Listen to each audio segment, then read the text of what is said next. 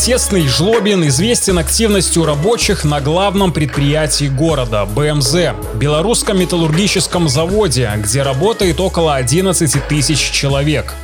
В этом выпуске подкаста две героини. Они обе имеют отношение к заводу, и у каждой из них есть своя показательная история, пусть и не самая веселая. Меня зовут Егор Колесник, я журналист, и вместе с интернет-журналом 34 Магнет мы продолжаем цикл подкастов о протестной жизни в регионах Беларуси. Сначала давайте послушаем монолог Снежаны Погодиной. Иронично, что наша собеседница работала в отделе идеологии БМЗ, а потом оказалась неблагонадежной. Какой роли вы наблюдали за событиями предвыборной кампании в Жлобине 2020 года? И общаясь с людьми, работая, какие вы замечали среди ваших земляков настроения, какие были перспективы, какие были надежды? В тот момент я работала на Белорусском металлургическом заводе, на корпоративном э, издании, газета «Металлург» такая газета. Наверное, как э, большинство людей, э, не только в нашем городе, но вообще в Беларуси, до августа 2020 года я была совершенно политична. Да, я работала в идеологической службе нашего предприятия, работала в тот момент на БМЗ, в газете «Металлург», но какие-то определенные политические моменты меня вообще не касались. То есть э, моя задача была писать про какие-то житейские моменты людей, про их хобби, увлечения, производственные моменты. Политика меня вообще никак не касалась но потом в нашу страну явился чудесный коронавирус, и когда я просто не могла проходить мимо этих БТшных сюжетов, а, как там выступает господин Лукашенко, как он отзывается о наших людях, словно о какой-то павшей скотине, а, меня это очень сильно зацепило, зацепило и моих родных близких, то есть мы понимали, что это не есть нормально, это не есть хорошо, даже не будучи каким-то аналитиком, простому человеку было понятно, что это ненормально, так не должен говорить человек, который является лицом а,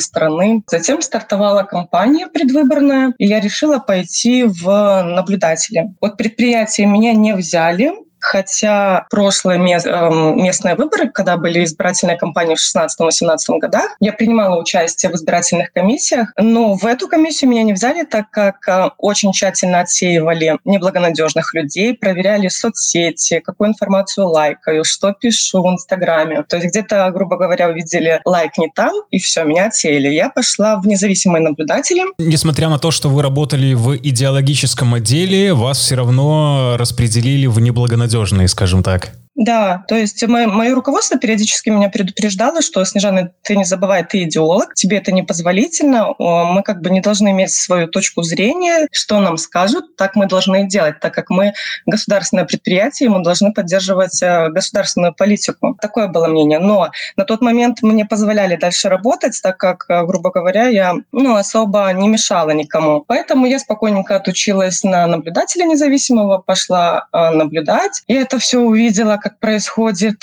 эм, это было ужасно на самом деле. У нас э, в тот момент я замещала главного редактора газеты. И несмотря на мой какой-то статус, э, в тот момент, что я знала этих всех людей, которые являлись и председателями комиссии, и членами комиссии, ко мне было отношение как ну, к обычному человеку, которого не хотят видеть, не хотят слышать. Сколько мы писали обращений, жалоб, то есть ну, ничего не рассматривалось. И опять-таки, невзирая на тот момент, что я являлась главным редактором, и моя газета лежала на столах в этих избирательных комиссиях, и смотрела смотрели там графики какие-то, номера. В сам э, момент подсчетов голосов нас опять-таки не пустили. До полвторого ночи мы ожидали протоколов, нам не дали их. Члены комиссии убегали от нас с черного хода. Это все было, конечно, с одной стороны комично, с другой стороны мы сталкивались с этим впервые, мы вообще не понимали, как себя вести, мы вызывали и милицию она приезжала, уезжала, приезжала не за тем, чтобы нам помочь, а для того, чтобы нас разогнать с участков. Просто мы не предполагали, что нас ожидает. И в этот момент, когда я стояла под дверями школы с биноклем, я пыталась высмотреть, что же там все-таки в протоколах написано, которые вывесили очень глубоко в школе. В этот момент у нас в городе ну, начались страшные вещи, как бы такие, которых э, ранее никогда не было. Наши люди пошли на площадь, они требовали честных протоколов. Это было уже где-то час ночи. Наши правоохранители на самом деле не ожидали, что люди выйдут. И, как они сами говорили потом, что наш город оказал второе по силе сопротивления протестную активность, проявил после Минска, вот на втором месте мы. И поэтому они совершенно были к этому не готовы. Они стянули все силы, которые были. За щитами стояли девушки, женщины, но они ничего не предпринимали. Они просто стояли возле райисполкома а, лицами к тем людям, которые пришли и просто мирно требовали показать им честные протоколы. Уже ближе к часу приехала подмога, как говорили они, а, из Минска. Приехал ОМОН, людей стали разгонять. Вот. И с тех пор у нас э, получается, как бы город эм, днем девушки ходили с цветами, все в белом, либо в белом-красном, за мир, за перемены, а вечером город погружался в хаос.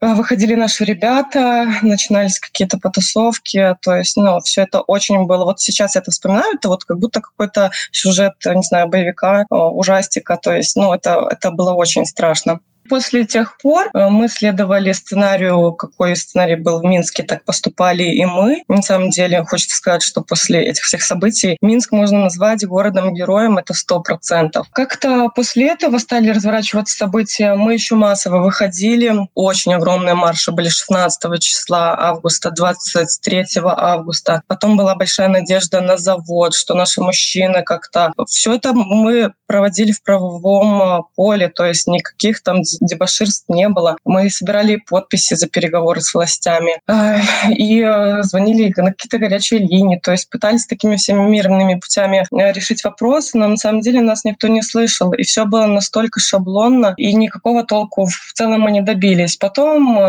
э, началась уборочная кампания, люди, люди стали уходить в свои огородики, как-то на городе стало людей меньше и меньше, и вот сегодня мы пришли к тому, что один выход человека на город будет равняться равняться одному протоколу. Поэтому люди так массово не выходят больше на город, но активность у нас не спадает, у нас люди стали партизанить. А, может быть, вы видите тоже в новостях периодически жлобин мелькает, э, какие-то абсурдные ситуации появляются, например, что у нас э, неизвестные, неизвестные люди вывесили государственный флаг, э, причем вывесили его с расшифровкой матерной аббревиатуры ВНС, и уже более 50 семей пострадало от обысков, то есть милиция ищет, кто же это сделал. В первую очередь пришли к моим родителям, потом пошли к моей тете. Были разные ситуации. Поначалу, например, вот, кстати, первый у нас э, вообще выход в город состоялся. Первый у нас цепочка была еще даже раньше, чем в Минске. Это было, по-моему, 19 июня, когда мы вышли выразить недовольство по задержанию Сергея Тихановского. И тогда первый протокол у нас в городе был составлен на основании того, что девушка была одета в ярко-зеленую блузку. То есть в тот момент это было для нас вообще и дико, и смешно. Сейчас это уже в порядке вещей, да, вот мы видим, что задерживали девушку за красно-белые носки. Уже как бы к этому мы привыкли, а в тот момент для нас это было дико, и ну вроде бы и смешно, а в тот же момент 800 рублей девушке пришлось заплатить. Но опять-таки у нас, э, я в город наш влюбилась после августа 2020 года, насколько вот у нас солидарные люди. Появлялся где-то штраф, э, у кого-то люди быстренько собирались и помогали оплачивать. Если узнавали узнали, что у кого-то суд, в зале заседаний не было мест просто, потому что люди приходили, всех поддерживали. Никто никому не бросал в этой ситуации. Это очень было приятно на самом деле. Такое знакомство с нашими горожанами состоялось после августа того года. Очень жалко, конечно, что многим пришлось уехать, потому что, ну, из-за политических гонений, понятно, но мы держим со всеми связь. Я не очень надеюсь, что в скором времени позволено будет вернуться в нашу новую Беларусь, где мы будем строить свое светлое будущее вместе. Такие солидарные, такие новые белорусы, вольные, свободные, гордые. Просто у нас единая цель, поэтому мы так все сплотились. Я так думаю. Я не буду строить никаких прогнозов. Во-первых, я никакой не аналитик, а так если с простой человеческой точки зрения, простого белоруса, обывателя, опять-таки, это наш первый опыт. Мы впервые, наверное, даже впервые осознали свою какую-то ценность, ценность как нации, ценность как личности. Мы стали изучать законы, мы стали интересоваться политикой. Это очень здорово. Я верю, что это все приведет непременно только к лучшему. Конечно, все эти потери и жертвы, которые мы уже понесли, они останутся навсегда в нашей памяти, и это будет очень болезненно болезненный опыт, но на основании этого мы сделаем хорошие какие-то, подведем итоги, наберемся опыта еще большего и для того, чтобы впредь такого не повторялось. Снежана, очень много было надежд на, скажем так, рабочих э, в Солигорске, угу. шахтеры, в Жлобине, БМЗ. Расскажите, пожалуйста, вы, возможно, видели всю эту ситуацию изнутри, учитывая, что вы там э, работали в то время. Вы говорили, что собирали подписи, хотели все это в законодательном таком ключе попытаться решить и отстоять свою точку зрения. Чем жил завод, на который смотрел весь город и вся страна вот в эти первые протестные недели? Да, вся страна на самом деле ждала от завода какого-то толчка, думали, что завод станет триггером, но в принципе это так и случилось. 14 августа о забастовке впервые заговорил БМЗ. Тогда на площадке у завода управления собралось около 500 рабочих, которые выдвинули свои требования, а, говорили о том, что нужно провести новые честные выборы, о том, чтобы прекратить э, эти все политические репрессии. Именно благодаря нашим рабочим тогда и прокатилась война и стали отпускать э, тех заключенных, которые были схвачены в ночь с 9 на 10 числа августа. И э, заводу можно за это сказать спасибо. Повторно э, такая волна, которая опять-таки ожидалась, приведет к чему-то более результативному, состоялась 17 числа. Снова вышли люди, тогда состоялась забастовка, ну, эту забастовку можно, наверное, назвать в кавычках, э, потому что все-таки ну, это такая полузабастовка, но все равно она навела шороху. Конечно, сейчас она аукается многим, потому что многие уже заключены под стражу, кого-то уволили, кого-то наказали дисциплинарно. То есть такого результата, как хотелось бы, она не принесла. А люди как раз-таки надеялись на то, что это вот э, в тот момент был единственный такой действенный рычаг, который бы привел к каким-то результатам. Причем рычаг, который не повлек бы ни крови, ни боли. Именно рычаг, э, который ну, в правовом поле мог бы поспособствовать тому, чтобы нас услышали власти, пошли навстречу навстречу людям, чтобы состоялся нормальный диалог на равных. Но, к сожалению, этого не случилось. Вот после этого 23 числа еще состоялся марш. Рабочие наравне ну, со всеми горожанами вышли, прошлись, показали, насколько мы мощная сила. И потом потихонечку-потихонечку, а, где-то уговорами, где-то угрозами начало руководство точечно работать с людьми. На заводе очень крепкая идеология, и она в связи с крепкой с районной властью, властью, прям неразрывно. И еще плюс к этому сейчас подключилась милиция. И то есть вот такой вот треугольник этот, а, настолько они плотно стали прорабатывать практически уже каждого человека. А, на завод устроился бывший начальник КГБ нашего Жлобинского. Он сейчас а, прям вот вызывает в кабинет к себе людей, беседует с ними на протяжении часа-двух. Он просто работает как психолог, объясняет, какие последствия могут быть в случае того, если ты молодой человек пойдешь налево-направо, грубо говоря, и что потом тебе за это будет. А, а так как у нас завод — это 11 тысяч людей, которые находятся не в одном цехе, а они разбиты на несколько цехов, где в каждом цехе есть свой начальник, замначальника, есть правком, а, есть человек, который отвечает за идеологию, есть человек, который знает всю его подноготную, грубо говоря, и может надавить на больные места. А у кого-то кредиты, у кого-то а, небольшие зарплаты. Если он и эту потеряет, то это будет очень ощутимо семье. Поэтому вот так вот точечно-точечно стали прорабатывать людей, и все, завод на этом а, подзатих. Я думаю, что никаких подвижек сейчас не будет от него. Да, точечно люди уходят в стачку, но это те, которые уже прям были на грани и которые, ну, просто которые считают, что оставаться в системе это просто сейчас унизительно. То есть они говорят, что, ну, я в первую очередь уважаю себя, поэтому я в, в этой системе оставаться не хочу и видеть это вот все настроение и ходить на работу склоня голову и понимать, что ты там никто, и тебя вообще никак не ценят, и в любой момент тебе могут принести бумагу и сказать, что чувак, мы с тобой не продляем больше контракт, как это было, кстати, на днях с одним парнем. То есть парня не уведомили там ни за месяц, ни за два. Ему принесли день в день и сказали, все, до свидания. И неважно, что он 18 лет работал на заводе, им сказали, адьос, парень. Вот такие вот дела. Поэтому э, я не знаю, что должно произойти, чтобы люди именно на заводе вот так вот как-то опять массово что-то придумали, организовали. Наверное, этого уже не случится. Как-то люди почему-то, даже заводские, они действуют не в рамках завода сейчас. Они более, ну, ищут компании и э, соратников своих за рамками завода. То есть ну, завод — это такая тюрьма где не только запрещено ходить влево-вправо не по той дорожке, но и думать запрещено.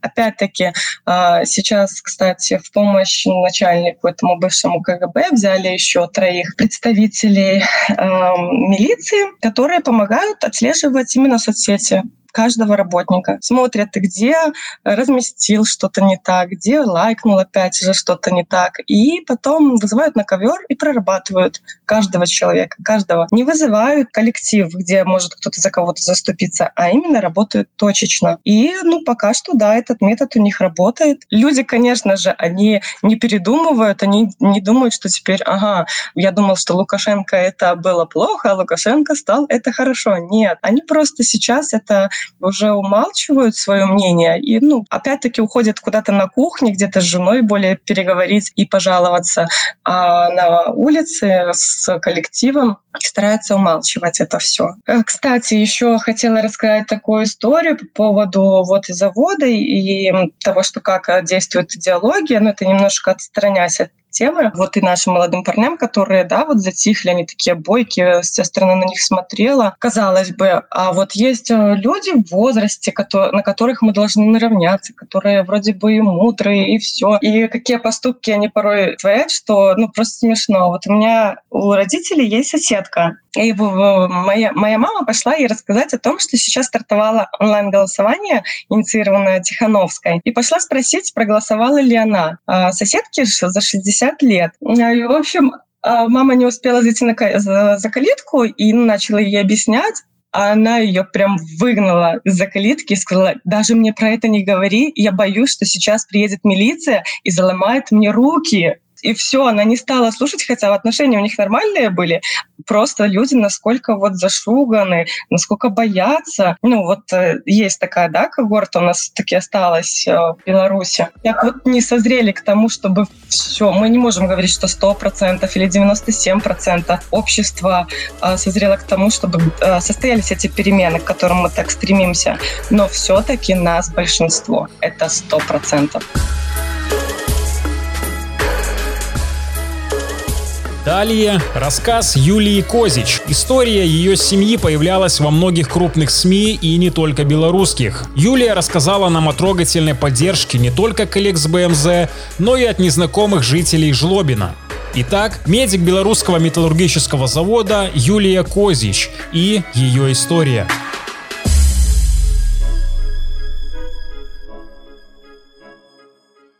Знаете, есть такое старинное выражение почитала, что такой-то французский граф писал об Александре II, что каждый народ заслуживает то правительство, которое имеет. И мне до 2020 года казалось, что это вот относится к Белоруссии, что люди терпят, потому что это их устраивает. Мне казалось, вот, знаете, у нас в Жлобине есть аквапарк. Такое очень красивое здание снаружи. Когда зайдешь внутрь, там ржавые краны, обвалившиеся души, не работает горка большая, единственная, и до средства в воде столько, что наступаешь, там вода шипит. И ну, он не пользуется, мягко говоря, неокупаемое мероприятие это. И вот мне казалось, это просто вот памятник белорусской экономики и вообще всему нашему государству. Я была наблюдателем на выборах ну, по долгу службы в 2010 году, и я в больнице работаю и работала тогда. И многие женщины, несмотря на то, что мы для них организовали кабинки для наблюдения, они принципиально не отходили к столу, ну типа мы больные, нам можно. И они у нас на глазах там 98% проголосовало за действующую власть. Ну, мне казалось, так будет всегда. И вот до 2020 года просто ну, у меня надежды не было. Мне казалось, что единственное, что можно сделать в этом государстве, это дорастить детей до того состояния, когда они могут уехать. не верилось ни во что хорошее. И в 2020-м вдруг эта надежда появилась. Я увидела эти очереди, когда люди собирали подписи за альтернативных кандидатов, не готовы были стоять на жаре в этих очередях. И потом, когда единственной альтернативой стала Светлана Георгиевна, был митинг в Жлобине, и Приднепровский парк, он был запружен, там нельзя было пройти. Это было такое воодушевление. И я когда узнала, что моя дочь стала независимым наблюдателем в Минске, я прям вот, ну, знаете, нет такой баррикады, на которую мать не залезет за детьми своими. Я тоже записалась независимым наблюдателем у нас на участке. Ну, все мы знали, какая обстановка, как боялись за честность этих выборов, за их правильный подсчет этих голосов.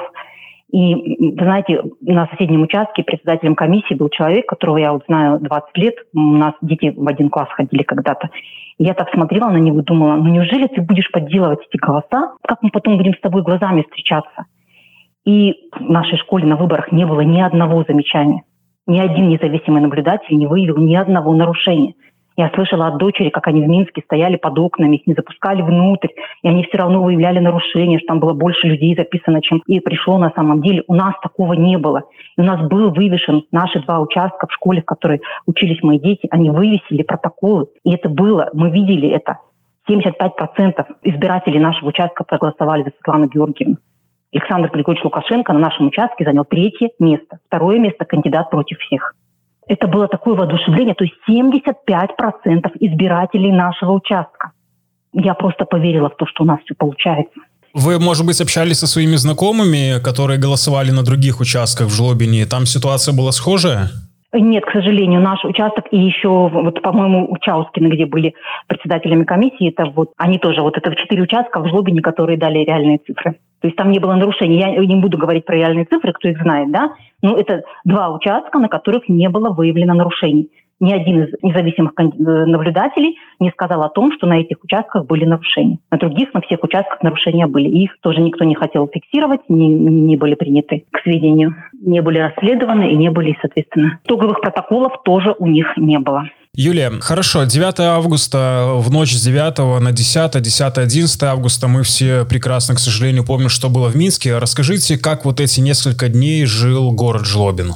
Ну, у нас, эм, как бы, вы знаете, наш бывший мэр, я думаю, поэтому он стал бывшим, он разрешил собрание приходил э, начальник милиции даже общаться с горожанами, и они говорили ему, что мы видели ОМОН, и он говорил им, что ОМОНа не было. Он говорил, что ничего не было, а сейчас у нас сколько там политических заключенных в городе, это ребята, которых арестовали типа за то, что они напали на милицию вот именно в ночь с 9, 9 числа. Вот. В том числе умственно посталый парнишка, который вообще, он, ну, его весь город знал, он совершенно безобидный, он сидел обычно на вокзале, ну, знаете, как вот такие дети, они, ну, взрослый человек, но с сознанием ребенка, он очень любил поезда. Очень любил поезда, часто сидел на вокзале, и вот попался. Как этого человека было осудить, ну, я не знаю. За политическое преступление осудить э, парня с задержкой психического развития, который сидел на вокзале всегда. Вот. И город вышел в цепи солидарности, женщины вышли, женщины с детьми, Потом же был принят закон, что если женщина выходит в цепь солидарности с детьми, то у нее этих детей э, обещали изымать СОП, помещать эту семью. А в первые дни женщины вышли в белых одеждах. Там моя мама 80-летняя стояла в этой цепи солидарности, ее подруги, не то, что она одна. Нет, там в этот совет ветеранов ВМЗ выходил. Вот. Люди ходили, стояли в цепях солидарности, люди протестовали. Потом был вот этот вот марш, белорусский марш. Господи, э, Жлобин был запружен просто. Там с двух сторон улица Первомайская была занята полностью машины сигналили. И опять же, было такое воодушевление. Ну, мы просто не верили, что это можно. Наверное, очень сложно подумать, что кто-то будет вот людей избивать, да, вот сажать в тюрьму за это. Если бы мне тогда сказали, что это может быть. Наверное, тогда бы я в тюрьму не попала потому что вот в сентябре старшие дети приехали на юбилей к отцу. Наш сын в Гомеле с женой живет, а дочь в Минске с мужем. И они приехали на юбилей к отцу, и уже в воскресенье они должны были уезжать. Потом про это писали в гомельской прессе. Вот, и мы вышли тоже поставить цепи солидарности, причем сын с женой совсем ненадолго, им на поезд нужно было. И мы с дочкой собирались вернуться, еще сказали людям, которые стояли с нами в цепочке, что мы скоро придем. Пошли на вокзал проводить детей. Зять вообще подошел просто родственников проводить до вокзала. Там нас арестовали арестовали, держали сутки в СИЗО, хотя я сказала, что у меня восьмилетний ребенок дома один, потому что наш папа, он в ковидной реанимации работает, он ушел в ночь, он просто не мог не уйти, не мог не подмениться, ни пациентов своих оставить, ни ребенка с собой на работу взять, ни кого-то вызвать, потому что ну, ему тоже не приходило в голову, даже когда он знал, что нас арестовали, что, ну, в смысле, как, задержали для проверки документов, как нам сказали. Никто не ожидал, что нас оставят таких опасных преступников, которые сфотографировались с плакатом, изолируют это общество. Юлия, на секундочку вас перебью. У нас в сценарии ага. не было этого вопроса. Я слышал э, довольно часто такое мнение, что на всю вот эту предвыборную ситуацию и потом атмосферу во время и после выборов очень сильно повлияло отношение власти к ковиду и его ну, почти отрицание. Э, можете как-то подтвердить либо опровергнуть эту точку зрения? Ну как людям, которые знают, что их родственник умер от ковида, услышать про то, что вот вообще ковида нет. А самое интересное, что я до сих пор не понимаю смысла этого вранья. Ведь все же понимают, что вот ну, действующая власть вообще не виновата в том, что вирус возник. Ну почему надо вот такой вот уровень вранья? Или люди не заметят, что рядом с ними умирают? Ну как вот это можно скрыть, да? Я не, не понимаю, но я же не почувствую, что я сижу в кресле, я сижу, если я сижу на камушке. Ну, как меня не убеждай, или это какой-то должен быть уровень промытости мозга соответствующий, я не знаю. Можно себя в чем угодно убедить, да? познать дзен. Вы заговорили о СОПе, о детях. У вас такая немножко не совсем веселая история с вашими детьми. Расскажите, пожалуйста, про двух старших, как я понимаю. А старшие вот дети были арестованы вместе со мной, причем сыну дали 8 суток. А он молодой специалист, и после этого, ну, в больнице не было у него неприятностей. Кто пожурил руководство, ну, как по долгу службы, ну, люди собирали деньги для него, то есть все очень сочувствовали. Вот. Люди, вообще, вы знаете, солидарность она окрыляет. Про нас написали в гомельской прессе, и я ехала в автобусе на работу, и ко мне подходили люди и совали конверты с деньгами. Вот часто говорят, это, конечно, анекдотическая история про то, что протесты проплачены. Я говорила, Йоколкин, на самом деле мне люди давали деньги. Но это были не чехословацкие кукловоды, это были сотрудники БМЗ, это были сотрудники больницы, с которыми я работала, это были вообще малознакомые люди. Они приходили и давали мне конверты с деньгами, и я сумма превышала штраф, и я потом отдала ее тоже уволенным рабочим, фонд уволенных рабочих передала лишние, ну, в смысле оставшиеся деньги. Но штраф, да, я говорю открыто, я оплатила за счет пожертвований людских. Не, не только ваши знакомые, но и люди, которые просто вас Абсолютно. узнавали, они просто... хотели да, просто люди, которые работают в цехе, которые я курирую, мне собрали деньги. Просто люди, которые ехали со мной вместе на работу. Я их не знаю, имен и фамилии, я не знаю, я знаю их визуально, потому что я с ними ездила в автобусе в одном, понимаете? не подходили ко мне и сывали конверты с деньгами. Мало того, сейчас, когда прошла информация, что людей штрафуют повторно, ну, типа за то, что они не сами оплатили штраф или что, они подошли ко мне и сказали, вам, может, опять деньги нужны, понимаете? Вот даже как. Такая солидарность да. возвращает веру в человечество вообще. Я же не могу забыть, что 75% на нашем участке проголосовало за Тихановскую и 10% за Александра Григорьевича. Я же не могу этого забыть. Я же не могу поверить, что 19-й микрорайон проголосовал 75% за Тихановскую, 10% за Александра э, Григорьевича Лукашенко, а вот 16-й микрорайон наоборот. Ну, так не бывает. Да? То есть я нам могу поверить, что где-то там в каком-то соседнем городе там немножко по-другому, но не, ну, не на 50, не на 180 э, градусов ситуация развернута, правда? Так не бывает. У нас же даже не Соединенные Штаты Америки, где есть штаты демократов, где есть штаты республиканцев. Я, если можно, закончу про старших детей. Моего сына арестовали еще раз, он вышел с плакатом. И после этого, несмотря на то, что молодой специалист, больница его уволила.